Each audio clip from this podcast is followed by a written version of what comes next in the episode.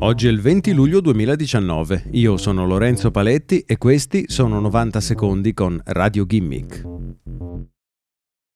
Dopo che alcune fotografie di iPhone 5C sono sfuggite ad Apple prima del lancio del telefono, l'azienda sarebbe diventata molto più attenta alla sua sicurezza interna, creando un team di specialisti il cui compito è quello di controllare i più delicati fornitori cinesi perché non rubino immagini o componenti dalla catena. Il team è composto da ex militari e agenti dei servizi segreti. I suoi membri sanno parlare fluentemente cinese e verificano settimanalmente lo stato dei fornitori.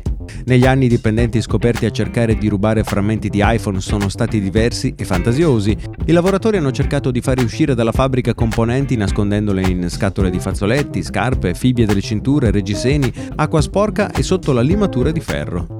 Apple ha scoperto un lavoratore che avrebbe scavato un piccolo tunnel in un angolo dietro un grande macchinario, con lo scopo di usarlo per fare scivolare oggetti di valore all'esterno della fabbrica. Il tunnel sarebbe stato scavato poco a poco, come nel miglior film sulle evasioni di prigione. Ogni sacco dell'immondizia che esce da una fabbrica che collabora con Apple viene esaminato per la presenza di metallo. Tutti i contenitori di stoccaggio vengono chiusi con sigilli anti-manomissione e ogni componente ha un numero seriale identificativo che permette di tracciare esattamente la sua provenienza. Inoltre, deve essere fatto quotidianamente un inventario per verificare che non manchino componenti.